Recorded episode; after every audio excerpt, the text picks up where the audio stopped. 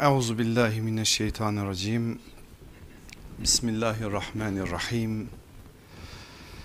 Elhamdülillahi rabbil alamin ve salatu vesselamu ala rasulina Muhammedin ve ala alihi ve ashabihi ve etbaihi ecmaîn. Bir cumartesi akşamındayız elhamdülillah.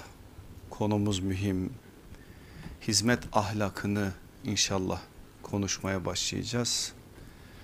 Dersimizin bugünkü başlığı da Allah'ın seçtiği fidanlar. Hatırlamış olmanız lazım bu ifade aslında bir hadise dayanıyor. Allah Resulü aleyhissalatü vesselam bir hadiste böyle bir ifade kullandığı için biz bugün dersimizin ser levhasını o hadisten mülhem olarak belirledik. Hadisi bir hatırlamamız lazım bize rivayet eden sahabi efendimiz Abdullah İbni İnebe diye bilinen sahabi efendimizdir. Biz onu daha fazla künyesiyle tanırız. Ebu İnebe el-Havlani onun bilinen meşhur olan künyesi ve nispeti böyle. Başta İbn Mace'nin Es-Sünen'inde olmak üzere Ahmet bin Hanbel'in El-Müsnedi ve daha onlarca hadis kitabında bu biraz sonra size aktaracağım hadisi bizler okuruz. Aleyhissalatü vesselam Efendimiz buyurmuşlardır ki Allah her zaman bu dinin toprağında yani dine, dinine inananların içinde kendisine itaatte kullanacağı fidanları diker ve onları kullanır. Hadisi bir daha tekrar etmek istiyorum. Allah her zaman bu dinin toprağında yani o dine mensup olanların içerisinde kendisine kullanacağı fidanlar diker ve onları kullanır. Çok önemli şeyler söylüyor aslında bu kısacık hadis. Biz biraz anlamaya çalışacağız bugün bu hadisi ve buradan hizmet ahlakına dair bazı esasları yakalamaya çalışacağız beraberce. Nasıl ki bazı ayetler başka ayetlerin yardımıyla anlaşılırsa ki Kur'an'ın bir özelliğidir biliyorsunuz bu. Kur'an-ı Kerim hem müfessir bir kitaptır hem müfesser bir kitaptır. Müfessir bir kitaptır kendi kendini tefsir eder. Müfesser bir kitaptır bir müfessir tarafından tefsir edilir. Kur'an'ın Kur'an'la tefsiri de önemli bir bahistir. Biz bazı ayetleri iyice anlayabilmek için Kur'an'ın içerisinde başka ayetlere müracaat ederiz. Eğer aleyhissalatü vesselam Efendimiz ayetleri ayetlerle tefsir etmişse o tefsiri öncelleriz ve meseleyi kavramaya çalışırız. Aynı şey hadisler için de geçerlidir. Cevamiül kelim olan sallallahu aleyhi ve sellem Efendimiz kısaca bir şeyi söyler. Aslında bazı orada söylemediği şeyleri başka bir hadisinde söylemiştir. Orada farklı bir biçimde ifade ettiği bir meseleyi başka bir sözünde başka bir beyanında biraz daha açmıştır.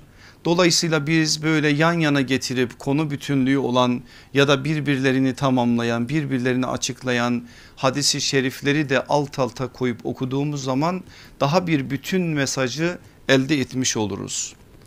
Burada ifade edilen Allah'ın seçmiş olduğu fidanlar kullar meselesi başka birçok hadiste aslında farklı bir biçimde ifade ediliyor. Ama burada özel bir ifade olduğu için bizim için bu hadis önemli ve biz mesajı da buradan almak istiyoruz. Hatırlarsanız Bukhari'nin Kitabul Menakıb babında şöyle bir hadis geçiyor. Kıyamet gününe kadar ümmetim arasında hakkı tutup destekleyenler her zaman var olacaktır. Demek ki hakkın taraftarları, hakka gönül vermiş olanlar, hak için yananlar, hakikat adına mücadele verenler az olsa da olacaklar ve kıyamete kadar olacak. Bu hiçbir zaman Allah'ın mülkünde, Allah'ın dünyasında eksik kalmayacak. Cenab-ı Hak her zaman için onları var edecek. Onların bazı özelliklerine ait sıfatları da beyan edecek. Aslında bir yönüyle bizim önümüze de bu şekliyle bir hedef koymuş olacak. Bu sözlerin evvel emirde yani ilk başta muhatabı sahabe aleyhissalatü vesselam Efendimiz ihbar-ı gaybi olan bazı meseleleri Allah'ın kendisine bildirdiği kadarıyla alır ve onlardan artık yine Allah'ın izin verdiği kadarını ilk muhatapları olan sahabeye anlatırdı. Biliyorsunuz gayb dediğimiz yani gelecekte olması mümkün olan bazı meseleleri Allah'tan başka kimse bilemez. Mutlak manada gaybi bilen Allah'tır.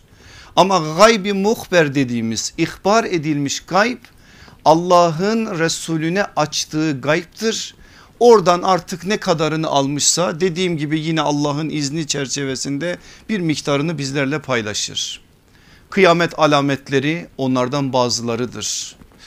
Ahir zamanda ortaya çıkacak bazı hadiselere ait meseleler onlardan bazılarıdır. Fetihlere dair verdiği sallallahu aleyhi ve sellemin haberleri, ihbarları onlardan bazılarıdır. Gelecekte ortaya çıkacak olan hadiseler, bazı mekanlara ait bağlı olarak olan olaylar ve ila ahir bu tarz şeyleri aleyhissalatü vesselam Efendimiz ilk muhatapları olan sahabeye vermiştir. Biz de şimdi sonradan gelen muhataplar olarak bu hadisleri okuyoruz. Ancak bizimle sahabi arasında Allah onlardan ebeden razı olsun şöyle temelde bir fark var. Diyelim ki bir sahabi efendimiz gelecekte fethinin olabileceği bir yere ait bir haber duysa anında sahabi efendimizin dünyasında oluşan mesaj şu Allah Resulü aleyhissalatü vesselam böyle bir hedef koydu böyle bir haber de verdi dolayısıyla ben bu hedefi gerçekleştirme adına gayret içerisinde olmalıyım. İşte arkamızda olan o büyük dağ Ebu Eyyub El Ensari'yi buraya getiren de o habere ait bir mesajın kendisine ulaşması ve kendisini buna muhatap saymasıydı. Fitnelere ait bir şeyler okudukları zaman dehşete kapılır. Hemen yaşadıkları dönemi hatırlayın geçen derste Hazreti Ömer'le Huzeyfetül Yemani arasında olan bazı konuşmaları verdim size. Anında üzerine alır ve onlardan geri durma adına bazı şeyler ortaya koyarlardı. Peki biz ne yapıyoruz? Mesela biz okuyoruz şimdi aleyhissalatü vesselam Efendimiz Konstantiniye'yi şu anda ayak bastığımız toprakları bize hedef gösterdiği gibi buranın İslam beldesi olacağına dair müjdeyi verdiği gibi bir gün muhakkak fethedileceğini bize söylediği gibi Roma'yı da söyledi. Hani bizde hedef? Hedef yok. Bekliyoruz ki Mehdi insin ordusuyla işi halletsin. Biz onlara havale etmişiz. Eğer taifetün necat yani kurtuluş noktasında olan bir taifeye ait bilgiler veriyorsa fırkay naciye olsun bu ahir zamanda ortaya çıkacak olan biraz sonraki biraz önceki hadislerde beyan buyurulan hak din için gayret eden o taife hak üzere olan taife olsun bizim adımlarımız ne kadar buna uygun meselesini sorgulayacağımız yerde e biz oyuz zaten biz o kadar rahatız hiç orayı irdelemeden meseleyi orada bırakıyoruz. Eğer ahir zamandaki fitnelere ait bir şeyler varsa da acaba burada anlatılan şey kime uyar? Kimin üzerine bunu ben havale edersem onun üzerinde kalır gibi bir bakış açısı var bizde. Bilmem bu konuda haksızlık mı yapıyorum yoksa böyle mi? Ama genel anlamda ben de sizin içinizdeyim. Hepimiz birbirimizi biliyoruz. Bu işleri nasıl okuduğumuzu, nasıl yaklaştığımızı biliyoruz. Sözle söylememize gerek yok. Halimiz de zaten bunu gösteriyor. Şimdi biz bugün bu hadisi özellikle kendimize serlevha kıldığımız Allah'ın seçtiği fidanlar noktasındaki hadisi kendi üzerimize alarak okumaya çalışacağız inşallah. Burada o fidanlardan olma adına bir gayrete beraberce gireceğiz. Yolunu yöntemini öğreneceğiz ve inşallah bugün bu meclisten hepimiz ayrıldığımız zaman kendimize bu noktada bir hedef belirleyerek inşallah ayrılmış olacağız. Rabbim size de bize de bunu nasip eylesin. 23 Nisan ya bugün size bir çocuk şarkısı hatırlatayım. Bilmem ilkokullarda Sizde, sizin de aklınızda kalmış mı? Bende kalmış. Tohumlar fidana, fidanlar ağaca yanlışsam beni düzeltin. Ağaçlar ormana gitmeli yurdumda mı? Dönmeli yurdumda. Gerçi bir tane daha eklememiz lazım. Ormanlar da ranta dönmeli yurdumda. O da bizim bir ayrı acımız o da orada kalsın zaten. Sıralama doğru. Tohum, fidan, ağaç ve orman. Biz hadislerin bize verdiği o mesajlar çerçevesinde bu dört tane tohumu da ağacı da fidanı da ağacı da ormanı da şöyle anlamamız lazım. Tohum neslin selimiyetidir. Fidan gençliğin şahsiyetidir. Ağaç büyüklerin saffetidir. Orman ümmetin vahdetidir. İnanın tam da böyledir. Bir daha tekrar etmek istiyorum. Tohum neslin selimiyetidir. Fidan gençliğin şahsiyetidir. Ağaç büyüklerin saffetidir. Orman ümmetin vahdetidir. Neden böyle bir sınıflandırma ya da anlamlandırma yaptık? Şimdi ona ait bazı şeyleri konuşunca daha iyi oturacak zihnimize. Hadiste ifade buyurulan Allah'ın seçtiği fidanlar kısmındaki kelime şecere değil, ağaç değil, gars, fidandır, tohum da değil. Cevamiül kelim olan sallallahu aleyhi ve sellem Efendimiz az söz ile çok şey beyan eder. Bu zaten odur cevamül kelim. Ve gerçekten de Allah tarafından konuşturulan bir elçi olarak kesinlikle isabet kaydeden şeyler konuşur. Mesela tohum deseydi olması gereken bu değil mi? Önce neslin selimiyetini konuşmamız lazım ama konuşamıyoruz. Niye? Farz edin ki yüzünüze gül suyu ama söylemem gerekir. Zina mahsulü bir çocuk olsa nesil selim değil. O çocuğun bir suçu var mı? O çocuğun suçu yok. Aleyhissalatü vesselam Efendimiz kitabın ortasından konuşarak aslında neslin selimiyetinin bu mesele için çok da aslında belirleyici bir unsur olmadığını söylüyor. Aslında belirleyici bir unsurdur ama çok da değil. Diyelim ki adamın babası haram kazanan birisi. Eve haram lokma getiriyor. E çocuk ne yapsın? Baba ne getiriyorsa onu yiyor. Belli bir yaşa kadar da haramla beslendi çocuk. Şimdi o çocuk Allah'ın seçtiği bir fidan olamaz mı?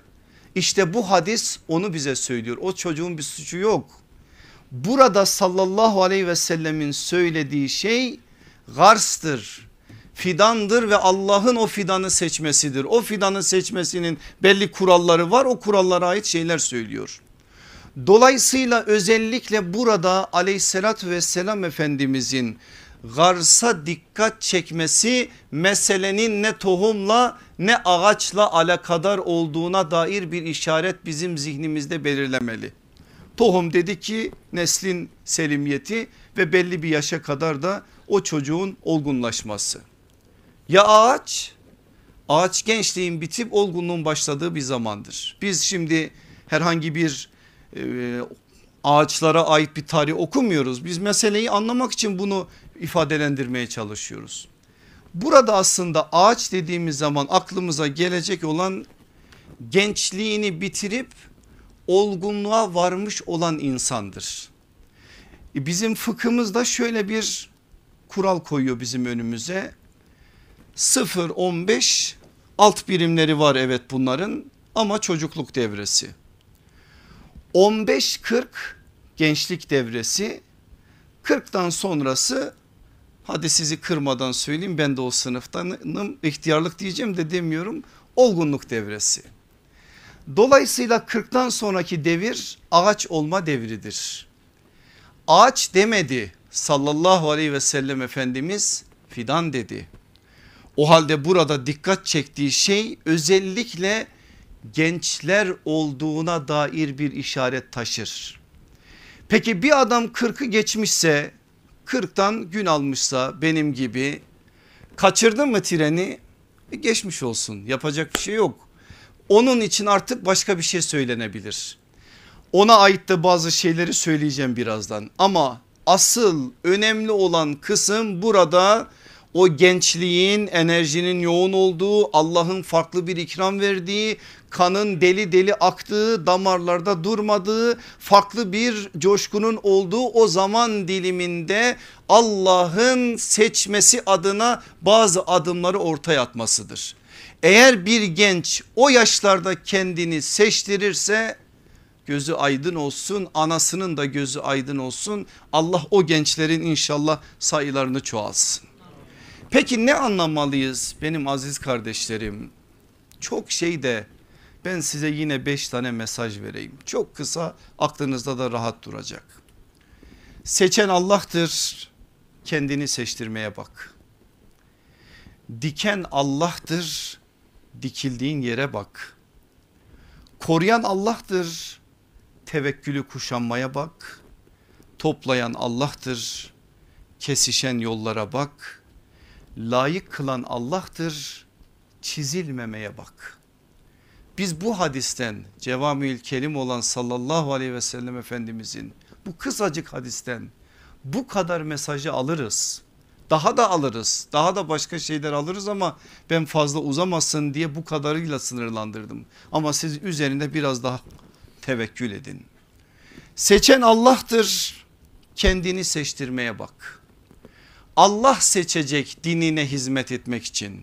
Bu genç benim gencim diyecek. Bu genci ben benim dinime hizmet etmesi için seçtim diyecek. Benim o iddiada bulunmam seçildiğimin işareti değil. 20 tane vakıf kursam, yüzlerce proje üretsem, yüzlerce insana faydam dokunsa, eğer Allah beni seçmemişse ben seçildim diyemem. Allah seçecek. Allah'ın seçmesinin de bir kuralı bir sünneti var. Yani bir yasası var. Öyle yasasız değil onlar. Allah seçtiği zaman ancak ben o fidanlardan bir tanesi olabilirim. Peki Allah nasıl seçecek bizi? Böyle sloganik, hamasetvari konuşmalarla, mangalda kül bırakmayacak şeylerle bunlarla falan değil. Hiç bunlarla alakası yok. İki tane temel sebebi var seçilmenin. Selim niyet, salih amel. Eğer bu ikisi varsa Allah seçer. Selim bir niyet olacak her şeyin başında. Bir kere Allah'ın dinine hizmet etme adına senin yüreğinin ta derinliklerinde mesele hallolmuş olacak. Öne çıkma arzun olmayacak vitrinlere oynama adına bir şey olmayacak. Başka hesaplar olmayacak. Onun üzerinden mevki, makam, şan, şöhret kazanma adına hiçbir şey olmayacak. Bunlar olduğu zaman seçilmeye engel bunlar. Çünkü Allah seçecek onu. Allah seçtiği zaman artık onu farklı bir biçimde kullanacak. Allah'ın onu kullandığı biri olarak Allah'ın otoritesinin adamı olarak Allah'ın yeryüzünde seçtiği ve dinine hizmet adına sevk ettiği biri olarak kullanacağı için hiçbir sıkıntı olmamalı. Özellikle niyetinde niyetini ortaya koyan ve sadece ve sadece Rabbimizin bildiği kalbin en derinliklerindeki işlerde. Selim niyet bu işin olmazsa olmaz en önemli şeyidir. E hocam iyi hoş diyorsun da biz zaten öyleyiz diyebilirsiniz. Hadi gelin bir test edelim. Falanca gün falanca vakfın yönetim kurulundaydın. Gün geldi değişti. Yönetim kurulundayken pehlivanca koşuyordun. Niye bugün orayı terk ettiğin için o vakıfta aynı heyecanla İslam hizmet etmiyorsun? Acaba niyette bir problem mi vardı? Orada olduğun zaman vardın da oradan aşağıya düştüğün zaman olmadın. Acaba başka bir şey mi var ki orada amel adına o ilk başta istenilen şey ortaya çıkmadı da başka şeyler ortaya çıktı. Dertlerimizi konuşuyoruz dertleşiyoruz bugün ben biraz dertleşeceğim sizlerle. Gidiyorsun bir yere odada var 30 tane 40 tane genç arkadaş tanışıyoruz. gençlik başkanı, teşkilatlanma başkanı, bilmem şu başkanı, çatı başkanı, kapı başkanı, yol başkanı 50 tane adam 50 tane başkan. Niye diye irdeliyorsunuz? Niye yani bu kadara gerek var mı gerçekten? E başkanlık vermeden kimse hareket etmiyor. Baş olacak, önde olacak. Bir başkanlık etiketi olacak ki hizmet olsun. E böyleyse eğer o zaman ortada selim niyet adına ciddi bir problem var. Eğer gerçekten o baş olma sevdası bizim içimizi kaplamış ama din ambalajında tabii ki öyle olacak. Başka türlü şeytan bizi kandırabilir mi? Bir ambalaja büründürecek onu. Bir ambalaj içerisinde bizi bir ömür oyalar ve biz Allah'ın seçildiği fidanlar olduğumuzu zannederiz. Ama Allah korusun yine aleyhissalatü vesselam Efendimiz haber veriyor. Boş yüzümüze vurulan bir ömürle karşı karşıya kalma durumumuz olabilir. Allah kimseyi o duruma düşürmesin. O halde selim niyet meselesi bizim de ara ara gerçekten muhasebesini yapacağımız bir alan. Ben gerçekten Allah için mi yapıyorum? Bakışlar benim üzerimdeyken bir şeyler söylüyorum. Bakışlar benim üzerimde üzerimde yokken de aynı adam mıyım? Yoksa aynen sahabenin yaptığı gibi bakışlar benim üzerimdeyken onda biri bakışlar benim üzerimde yokken on adam gibi miyim? Sahabe böyleydi ama ben bunu yapamadığım için söyleyemiyorum en azından diyorum ki birebir mi? Birebirse eğer yine bir şeyi kurtardık. İşte Allah'ın bizi seçmesi adına selim niyet konusunda bu kadar önemli bir meseleyle karşı karşıyayız. İstiyorsak eğer bizi seçsin bizim süretlerimize bakmayacak Cenab-ı Hak. Sözlerimize bakmayacak Cenab-ı Hak. Bizim farklı farklı hallerimize bakmayacak. Bizim kalplerimize bakacak. Çünkü kalplerimizi bilen odur. O bakacak ve ona göre ya seçecek ya da bizi mahrum bırakacak. İnşallah seçilenlerden oluruz. Peki salih amel bir işin salih amel olup olmadığı nereden anlaşılır? En başta selim bir niyet onu söyledik. Onu ayrı değerlendirdiğimiz için ayrı ele alalım. Bir işin salih amel olup olmadığı şuralardan anlaşılır. Sağlam bir iman üzere yapılırsa, Kur'an ve sünnete uygun olursa, doğru zamanda doğru iş ortaya konursa, kendisine faydası olduğu gibi başkalarına da faydası dokunursa bir zararı ve kötülüğü ortadan kaldırıp iyiliği ve yararı insanlara sağlarsa. Bunların hepsi de yine hem ayetlere hem de hadislere dayanıyor. İş uzamasın diye girmeyeceğim.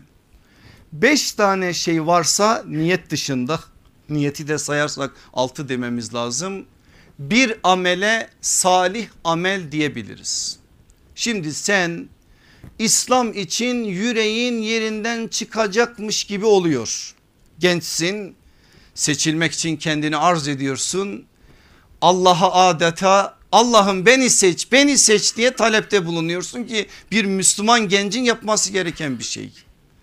Bunu yaparken evde yaşlı bir baba yaşlı bir ana var ona hizmet adına bazı şeyleri düşünürken salih amel deyince sadece başka şeyler aklına geliyor da ev gelmiyorsa doğru iş doğru zamanda yapılmıyor demektir. Allah Resulü aleyhissalatü vesselam kaç tane mücahidi mücahit adayını evde ağlayan anasını susturmak için geri gönderdi.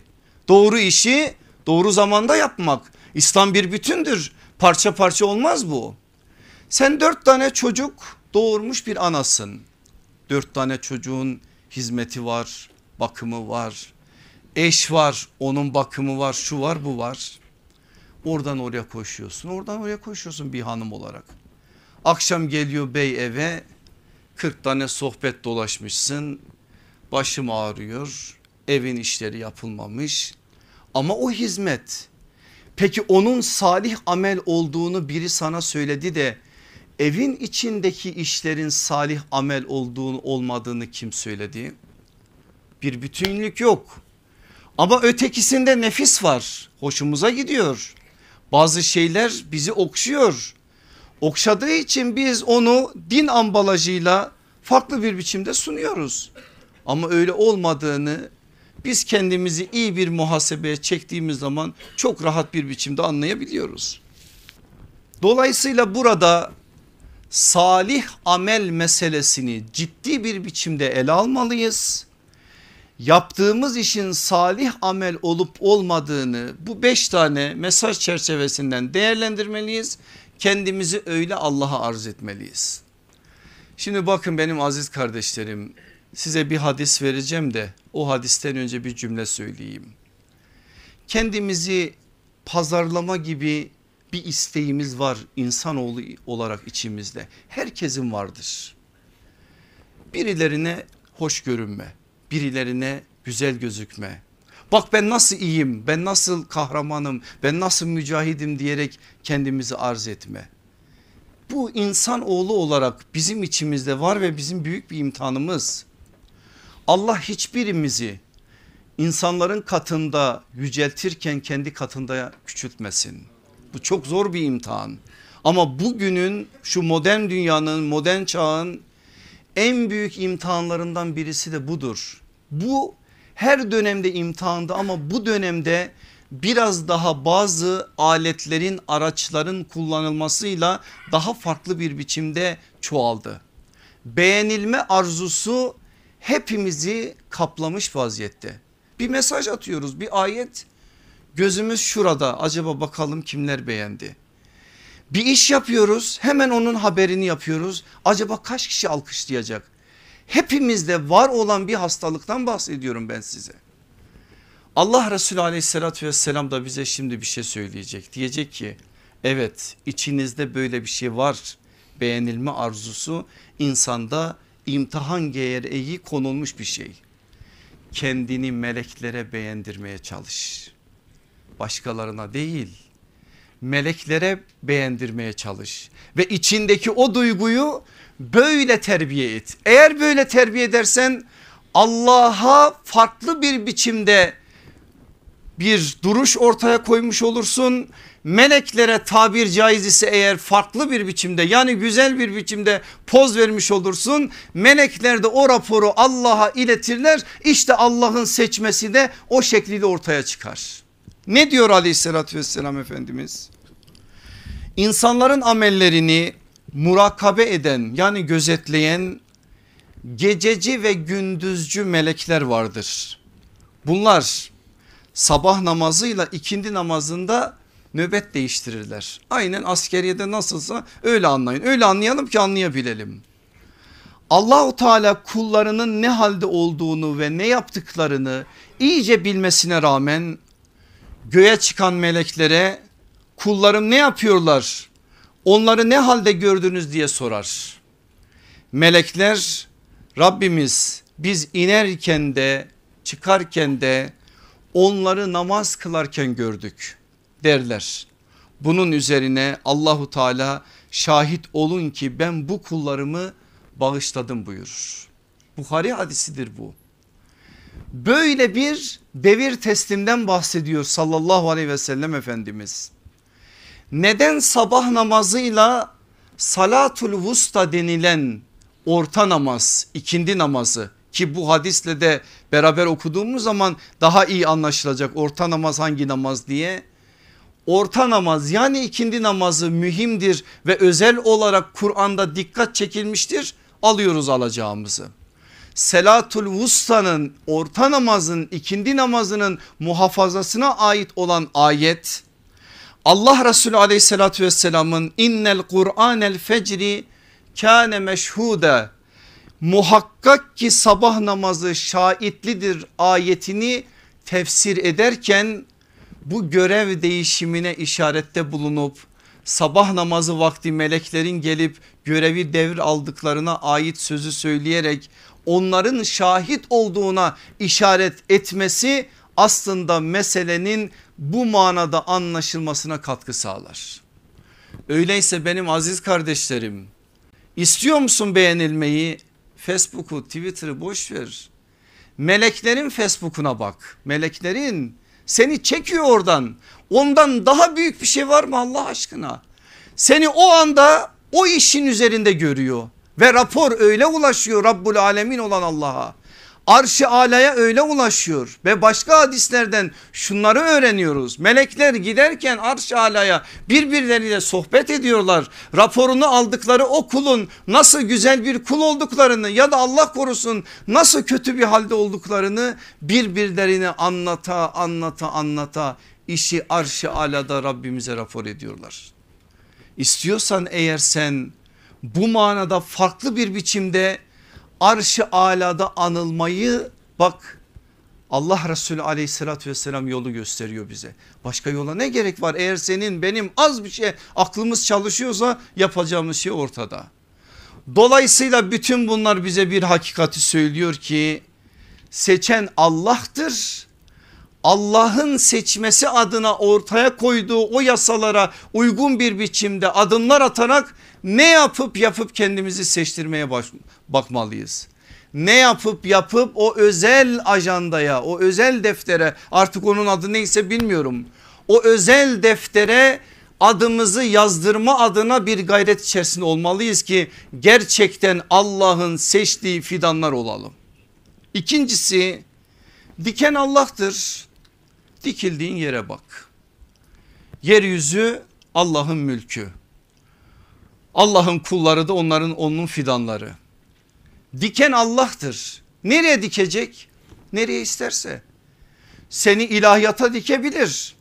E kim dedi sadece oraya dikecek? Mühendisliğe de dikebilir. Seni götürür tıp fakültesine diker. Diker mi? Diker vallahi. Seni götürür bir medreseye diker. Medreseye dikmez de getirir Kur'an kursuna diker. Kur'an kursuna dikmez gider el işi kursuna diker. Dikerse diker diken Allah'tır. Mekke'ye seni dikebilir yeryüzü Allah'ın mülkü Medine'ye de dikebilir. Getirir İstanbul'a diker Hakkari'ye diker Diyarbakır'a diker Erzurum'a diker. Buralara da dikmez. Götürür seni Berlin'e diker. Götürür seni Brüksel'e diker. Götürür seni Paris'e diker. Götürür seni Teksas'a diker. Nereye dikerse diksin fark eder mi bu? Biz burada niye ya Rabbi bizi buraya gönderdin diyebilir miyiz? Sen o dikildiğin yere bak. Oranın hakkını vermeye çalış. Şimdi diyelim bir kardeşimizi dikmiş ticaret alanına. Bir bakıyorsun durmuyor yerinde rahat. Başka şeylerle uğraşıyor. Sünnet olan ticaretin hakkını verip gerçek bir tüccar Müslüman bir tüccar nasıl olur? Bunu aleme temsil etmekse o başka bir yere giriyor oraya giriyor oradan çıkıyor başka işlerle uğraşıyor gidiyor yaşı olmuş 50-60 Arapça öğrenmeye çalışıyor başka sevdalara kapılıyor bir şeyler yapıyor. Şimdi ben bunları deyince başıma gelecekleri biliyorum ama diyeceğim başka çaremiz yok. Talebe Allah getirmiş ilahiyat fakültesine birçoklarının hayal edemediği bir yerde rahat durmuyor ticarete giriyor, şirket kuruyor, şirket yıkıyor. Oraya gidiyor, buraya geliyor. 40 işi bir anda yapmaya çalışıyor. Dikildiği yerin kıymetini bilmiyor. Allah da diyor ki sen burayı istemez misin? Alıyor oradan nereyi istiyorsa oraya dikiyor. Allah aşkına ben her zaman size söylüyorum özellikle genç kardeşlerime daha çok söylüyorum. Şöyle yaşı 50, 60, 70 olan insanları bulduğunuz zaman kendi yaş grubunuza uygun olan o zaman dilimini o insanlara bir sorun anlattırın. Ve bunları dinlemeye gocunmayın. O tecrübeler bizim için çok önemli. Bakın Allah Resulü aleyhissalatü vesselam bir mümin bir delikten iki kere ısırılmaz derken tecrübenin önemine dikkat çekiyor. Niye ısırılmaz? Onun yılan olduğunu bilirsin. Nereden ısırdığını bilirsin. Bu neyle olur? Tecrübeyle olur. Bunu bildiğin zaman ısırılmazsın. Onun için bizi uyarır. Gidin mesela diyelim ki bir doktorun yanına gittiniz yaşı olmuş 70 artık yavaş yavaş kemale doğru yürüyor Allah uzun ömür versin ama ne zaman gideceği belli olmaz. Sen de 20 yaşındasın. Amca hele bana bir 20 yaşındaki zamanını bir anlat. Bak sana ne pişmanlıklar anlatacak. Ah diyecek bir ah çekecek. Ah senin yerinde olsaydım senin yerinde olsaydı o da aynısını yapacaktı zaten. O ayrı bir mesele ama sana bir şeyler söyleyecek sana bir şeyler söyleyip o günleri hatırlayacak ve elindeki o fırsatı o imkanı senin nazarına verecek. Allah bizi dikiyor bazen seçiyor dikiyor ama biz dikildiğimiz yere rıza göstermiyoruz. Diyoruz her na namazı namaza bizi çağrılan ezanı duyduğumuz zaman din olarak İslam'dan Rab olarak Allah'tan Nebi ve Resul olarak Muhammed sallallahu aleyhi ve sellem'den razı olduk diyoruz ama aması var sadece diyoruz. Razı olmak sevki ilahiyeye teslim olmaktır. Razı olmak Allah seni nerede konuşlandırmışsa orayı kendi okçular tepen olarak bilip dört elle oraya sarılıp oranın hakkını yerine getirmendir. Razı olmak bulunduğun yerin konumun gereği ve değeri neyse ona uygun bir biçimde bir kamet bir duruş ortaya koymaktır. Razı olmak her işte elim olsun diye bir sevdaya kapılıp bugün bu işi yarın öteki işi öteki gün başka bir işi deyip bir ömrü boş yere geçirmemek demektir ve daha neler neler. Eğer biz razıysak halimizden yapacağımız bu. Allah bizi buraya sevk etti bitti. Ben şimdi buranın hakkını verme adına bir gayret içerisinde olup ona ait bir şeyler yapmam lazım ki gerçekten Allah'ın diktiği o yerin hakkını gerçek manada yerine getirmiş olayım. Üçüncüsü koruyan Allah'tır. Tevekkülü kuşanmaya bak. Allah koruyacak eğer seni seçmişse diyelim ki seni fidan olarak seçti.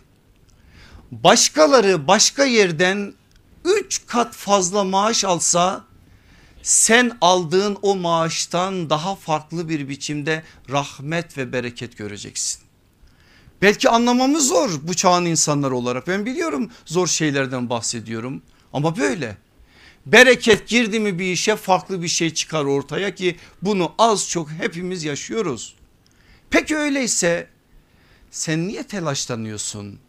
Allah seni seçmişse yazmış senin kiminle evleneceğini biliyor ne iş yapacağını biliyor önüne neler çıkacak biliyor kaç tane çocuğun olacağını biliyor o çocukların rızıkları ne kadar biliyor niye bu kadar telaş güvenmeme adına bir şey mi var acaba Allah'ım ben senin dininin muhafızıyım diyorsun meydanlarda böyle bir iddiam var sonra eve geldiğin zaman ya falanca yerden para gelmezse ya falanca yerden maaşım iki ay gecikirse diye bir korkuya kapılıyorsun. O zaman tevekkül adına bazı şeyler oturmamış senin hayatında.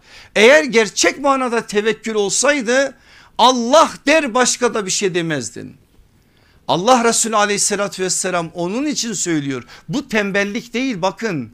Bu asla plansız programsız yaşamak değil. Bu başka bir şey ve ben sizin doğru anladığınızı zannederek bazı şeylere girmiyorum. Eğer insanlar diyor sallallahu aleyhi ve sellem gerçek manada Allah'a tevekkül etselerdi birçok kuşlar gibi evlerinden çıkar rızıklarını almış bir vaziyette evlerine dönerlerdi. Bir tevekkül anlayışından bahsediyor. E sen 20 yaşındasın 30 yaşındasın 60 yıl sonrasını düşünüyorsun. Benim çocuklarım ne olacak? Hangi okullarda okuyacaklar? Acaba ben ilerleyen yıllarda nerede otursam? Hangi evde otursam? Nasıl yapsam? Bu kadar planın programın altında sen eriyip gidersin. Allah'ın seçilmesini de kaybedersin.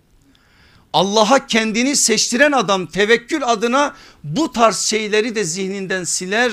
Eğer Allah beni seçmişse o benim hakkımda da bir takdiri vardır. Ben o takdire razıyım der ve o seçildiği yerin hakkını yerine getirme adına bir gayret içerisinde olur. Onun için diyoruz koruyan Allah'tır tevekkülü kuşanmaya bak. Toplayan Allah'tır dördüncüsü kesişen yollara bak. Hadisi hatırlayın kendisine itaatte kullanacağı fidanlar diker bir fidan değil fidanlar diker ve onları kullanır. Diker birini buraya birini başka bir yere. Ama bunlar birbirleriyle bir şekliyle Allah yollarını kesiştirecek şekilde buluşurlar. Eğer aynı yolun yolcularıysalar biri şarkta olsun biri garpta hiç fark etmez. Biri şimalde olsun biri cenupta hiç fark etmez. Bir gün gelir yolları kesişir. Bu manada Allah onların yollarını kesiştirerek onları buluşturur. Çünkü toparlayan odur. Eğer Allah seçmişse o seçtiklerini de belli alanlarda birbirlerinin yanlarına vardırarak birbirlerinde hizmet etme adına el ele vererek bir şeyler yapmalarını sağlar. Onun için diyoruz toplayan Allah'tır kesişen yollara bak. Beşincisi layık kılan Allah'tır çizilmemeye bak.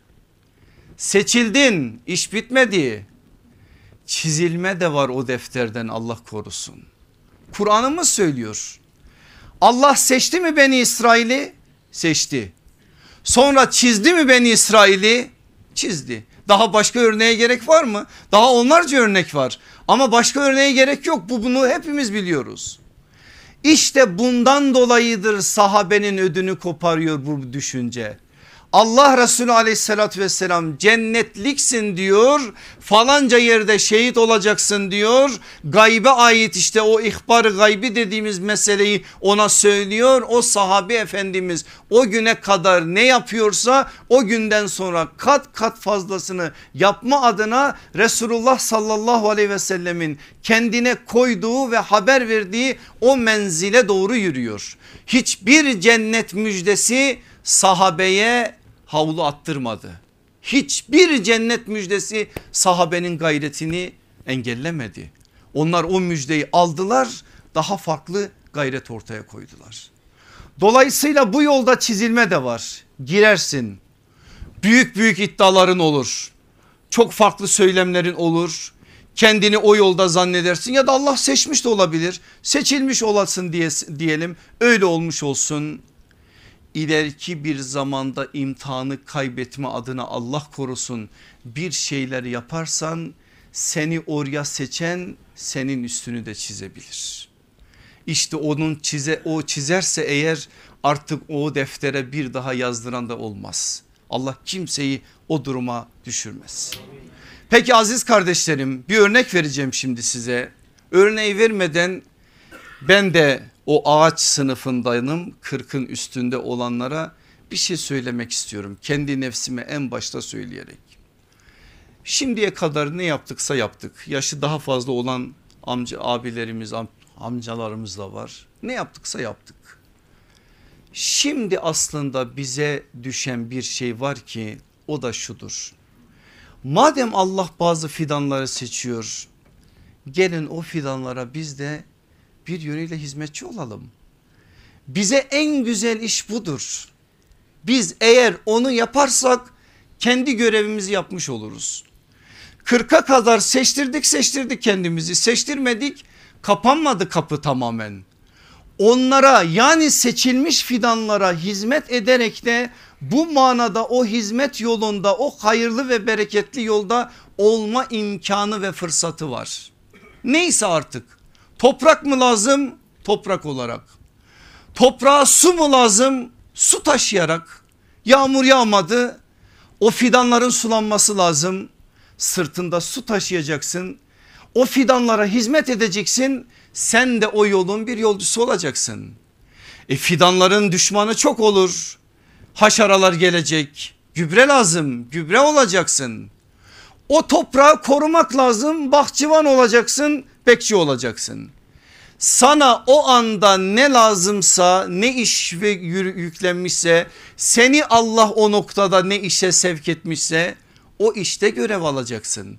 Dolayısıyla biz kırkı geçsek bile fidanlara hizmetçi olma gibi bir şey karşımızda duruyor ve o da gerçekten aynı akıbete aynı güzelliğe bizi vardıracak bir müjde olarak karşımızda duruyor.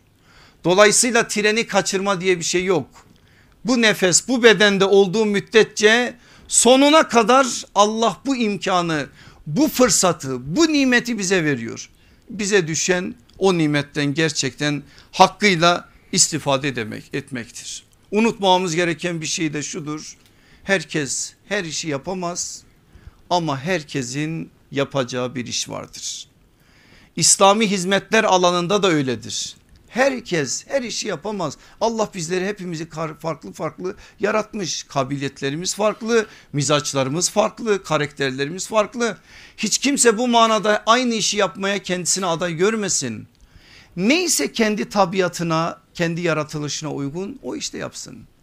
Cenab-ı Hak bizim bünyanun mersus gibi birbirine kenetlenmiş kendi yolunda mücadele eden, cihat eden, gayret eden bu haliyle olanları seviyor.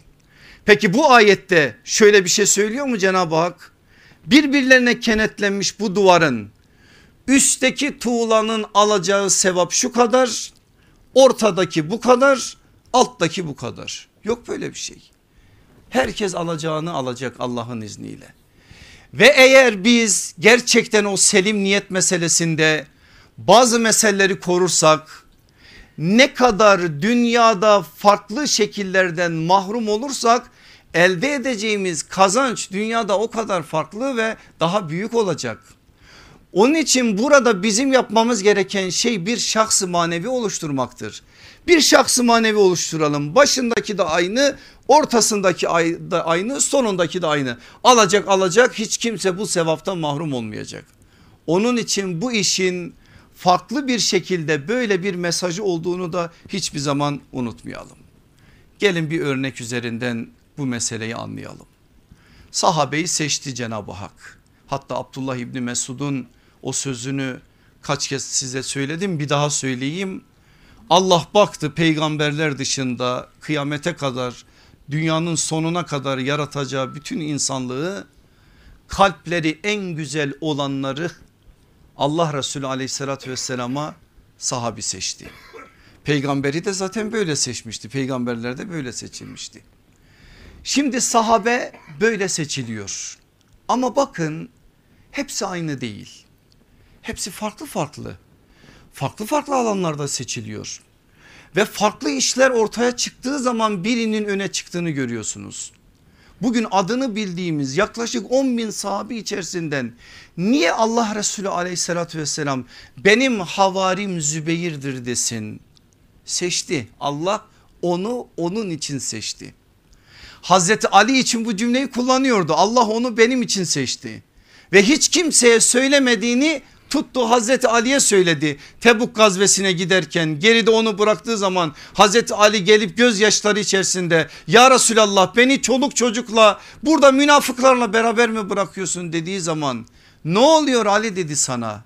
İstemez misin Harun Musa'ya neyse sen de bana öyle olasın. Harun Musa'ya neyse Harun Musa'ya ney kardeş hem de abi abi konumuna çıkarıyor öyle seçiyor. Aslında seçen Allah'tır o seçtiği bilgiyi bildiren Resulullah'tır sallallahu aleyhi ve sellem. Talha İbni Ubeydullah yüzlerce sahabin içerisinden şehidül hay yaşayan şehit olarak seçildi. Allah aşkına dikkatinizi çekmiyor mu? Aleyhissalatü vesselam Efendimiz Yesrib'e o günkü adıyla sonra Medine olacak biliyorsunuz karşı gelen karşı taraftan gelen heyetin ya Resulallah bize bir Kur'an muallimi gönder dedikleri anda hiç düşünmeden alternatif isimleri zihninde çağrıştırmadan size Mus'ab dedi ve Mus'ab'ı verdi. Mus'ab'ı seçti o işi için Allah ondan ebeden razı olsun. Bu manada niye o seçildi üzerinde durulması gereken bir mesele değil mi? Esma'nın hicret gecesinde seçilmesi ve çifte kuşaklı olması. Ötekinin o işte berikinin başka bir işte her birinin bir şekilde seçilmesi kendilerini Allah'a beğendirerek seçittirilmekti aslında. Kendilerini Allah'a beğendirdiler Allah da onları seçti. Şimdi ben size başka bir örnek aktarmak istiyorum. Aleyhissalatü vesselam Efendimizin Medine'ye hicretine 3 yıl var. Yesrib'de bir eve misafir oluyoruz. Evde 30 küsür yaşlarında bir hanım var. 15-16 yaşlarında da iki tane delikanlı var. Evin babası yok. o gençler anneleriyle beraber gözyaşı döküyorlar. Kaybettikleri vefat eden babalarının arkasından Yesrib'de yaşadıkları yetimliğin mahzunluğunu evde anlatarak bir yönüyle birbirleriyle dertleşiyorlar. Hangi evden bahsediyorum bilmem anladınız mı? Bahsettiğim evin anası Zugaybe binti Sehel. Babası Rafi İbni Amr İbni Ebi Amr daha önceden vefat etmiş. O iki tane delikanlı da Sehel İbni Rafi, Süheyl İbni Rafi. Babaları vefat ettiği için o gençlere bakan Esat İbni Zürare. O da gencecik ama onların mesuliyetini üstlenmiş. Babalarının amca çocukları olduğu için aynı kabileden Neccaroğullarından oldukları için onlara sahiplik ediyor. Esad İbni Zürare İslam'a ait mesajları öğrenip Yesrib'e geldiği zaman elinin altında olan o eve de gidiyor ve o eve İslam'ı anlatıyor. Anne de iki çocuk da Esad'a tamamen güvendikleri için hiçbir itiraz yapmadan Müslüman oluyorlar. Esad söylüyorsa doğrudur onun anlattıklarında hakikat vardır diyerek itiraz etmeden Müslüman oluyorlar. O günden sonra artık o iki tane delikanlı Esad'ın yanındadırlar. Darul Esad dediğimiz Esad İbni Zürare'nin evinin en büyük odasını o gün Yesrib'in ilk Darul Erkamı olarak açtığı zaman bu iki tane delikanlı da oranın talebeleridirler. Ama yine kalpleri kırık yine gönülleri mahzun. Aradan bir yıl geçtikten sonra Hazreti Musab gelince bu sefer Musab'ın etrafındadırlar. Ama beklentileri yok ama öyle büyük büyük iddiaları yok. Hiçbir şekilde bir yerlere kendilerini beğendirme arzusu da yok. Ama bir şekliyle yüreklerinde bir sevda var. Zaten onların üzerinden alınacak en büyük mesaj şudur. Allah büyük büyük iddiaların sahiplerini seçmiyor. Büyük büyük sevdaların sahiplerini seçiyor. Sevda varsa eğer seçilme adına bir şey ortaya çıkıyor. Musab da bir yıl boyunca onlara bu şeyleri anlatıyor. Allah Resulü aleyhissalatü vesselam teşrif ediyor Yesrib'e. Biliyorsunuz Kuba'ya geliyor Efendimiz. Bir rivayete göre 4 gün bir rivayete göre 14 gün kalıyor ki o 4 gün olan rivayet daha sahihtir. Bir cuma günü Kuba'da Gülsüm İbni Hidm'in evinden çıkıyor Gideceği yer belli Neccaroğullarının mahallesine gidecek. Çünkü babasının dayılarının orası oraya doğru yürüyor ama oraya yürürken insanlar Allah Resulü aleyhissalatü vesselamı evlerine davet ediyorlar. Birçok şey konuşulmuş Efendimiz gelene kadar. O demiş ki ben şurayı vereceğim Resulullah'a. Öteki demiş ki ben misafir edeceğim Allah Resulünü. Öteki demiş ki Resulullah'a büyük bir yer lazım o devlet başkanıdır. Dolayısıyla ben Medine'nin en güzel arsasını ona vakfedeceğim ve bu arsada ne yapacaksa Resulullah'ın yapmasını sağlayacağım. Ama iki tane delikanlı var ki hiçbir şey demiyorlar. Ne var ki bizde diyorlar. Ne Resulullah'ın yanında bizim bir şeyimiz var ne başka birinin. Bizim söyleyecek bir sözümüz yok diyorlar. Boyunlarını bükerek duruyorlar. Emin olun arkadaşlar şöyle o tarihi bilgileri okuduğunuz zaman eğer bize kalsaydı bize o yetki verilseydi denseydi ki Mescid-i Nebevi'yi Medine'de Yesrib'de bir yere inşa edin emin olun hiçbirimizin aklına orası gelmezdi. En kötü yer görünürde. Bakımsızlıktan dolayı içeriye girilemiyor. Hurma kurutma alanı olarak kullanılıyor onlara ait o arsa. İçinde birkaç tane de müşriklere ait kabir var. Kabrin olduğu yerde peygamberin mescidini mi yapacağız deriz biz ve kestirip atarız. Ama Allah seçiyor Allah başka bir şeye bakıyor. Beşer nazarından değil bambaşka bir şeyden bakıyor. O insanlar planlar kurarlarken Allah Resulü aleyhissalatü vesselamı kendi evlerine davet etme adına bazı adımlar atarken Cenab-ı Hak da peygamberine söylemiş ilham edilmiş Kusva'ya Kusva gideceği yeri biliyor. Efendimiz de diyor ki açın diyor Kusva'nın önünü o memurdur nereye gideceğini bilir. Her gelene bu söz söyleniyor. Kusva gidiyor gidiyor gidiyor Neccaroğulları mahallesine giriyor gidiyor gidiyor meraklı bakışlarla acaba ne olacak diye herkes bakarken o yetim iki çocuğun babalarından kalan ve hurma kurutma alanı olarak kullanılan o bakımsız arazinin önüne oturuyor. Oradan kalkıyor hemen o, o arsaya en yakın olan Ebu Eyyub El Ensari'nin evinin önüne oturuyor. Oradan da kalkınca Ebu Eyyub El Ensari durur mu? Hemen Allah Resulü'nün eşyalarını taşıyor.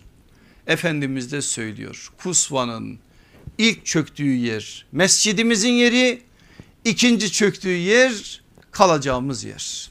Geliyorlar o iki tane delikanlı Allah seçmiş hem de nasıl seçmiş. Geliyorlar gözyaşları içerisinde ağlamaktan konuşamıyorlar. Ya Resulallah diyorlar madem Allah bize böyle büyük bir nimette bulundu biz de burayı vakfettik. Hayır diyor Efendimiz sallallahu aleyhi ve sellem. Hayır diyor. Eğer önceden verseydiniz olurdu. Ama şimdi biz talip olduk. O anda bir yiğit atılıyor ortaya. Ben alırım ya Resulallah diyor. 10 dinarı veriyor ve Mescid-i Nebevi'nin arsasını alıyor. Alanın Ebu Bekir olduğunu radıyallahu anh biliyorsunuz. Şimdi Ebu Bekir radıyallahu anh'ın ve bu iki çocuğun radıyallahu anhumanın ortaya koydukları bu şeyleri siz şöyle düşündüğünüz zaman Allah'ın seçmesinin ne anlama geldiğini daha iyi anlamış olmanız lazım. Allah seçerse hiç kimsenin aklına gelmemiş bu iki delikanlıyı seçtiği gibi seçebilir. Babası olmaz, anası olmaz, malı olmaz, mülkü olmaz, diploması olmaz, itibarı olmaz, şunu olmaz, buyu olmaz ama Allah seçer, kendi dini için onu kullanır. Binlerce insanın yapamayacağı işleri o hiçbir vasfı olmayan birine yaptırtabilir. Allah Allah aşkına Resulullah sallallahu aleyhi ve sellemin hangi vasfı vardı? Beşer planından baktığınız zaman vasfı yoktu. Okuma yazma yok, para yok, baba yok, anne yok, kardeş yok, mal yok, mülk yok, servet yok ama Resulullah sallallahu aleyhi ve sellem var. Allah seçerse işte böyle seçer. Bütün mesele Allah'ın bu manada seçmesi adına bizim ortaya bir şeyler koymamızdır. Cenab-ı Hak inşallah hepimize bunu nasip eylesin. Size bir dua etmek istiyorum. Bilmiyorum bu duama gönülden amin der misiniz? Şöyle bir dua etmek istiyorum. Allah sizi ballandırsın. Amin. Niye böyle bir dua etmek istiyorum biliyor musunuz? Çünkü bu ballandırma ifadesi benim ifadem değil. Resulullah sallallahu aleyhi ve sellem söylüyor.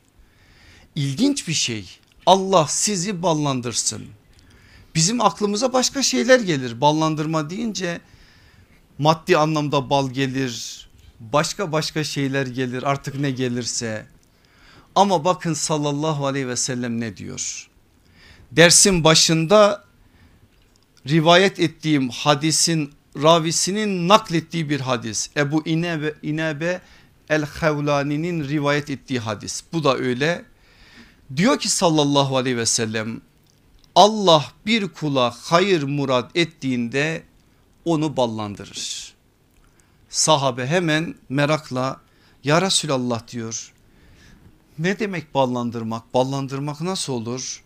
Aleyhissalatü vesselam Efendimiz diyor ki Allah onu ölümünden önce iyi şey işler yapmaya muvaffak kılar ve o iyi işler üzereyken de ruhunu alır gerçek ballandırmayı söyledi sallallahu aleyhi ve sellem.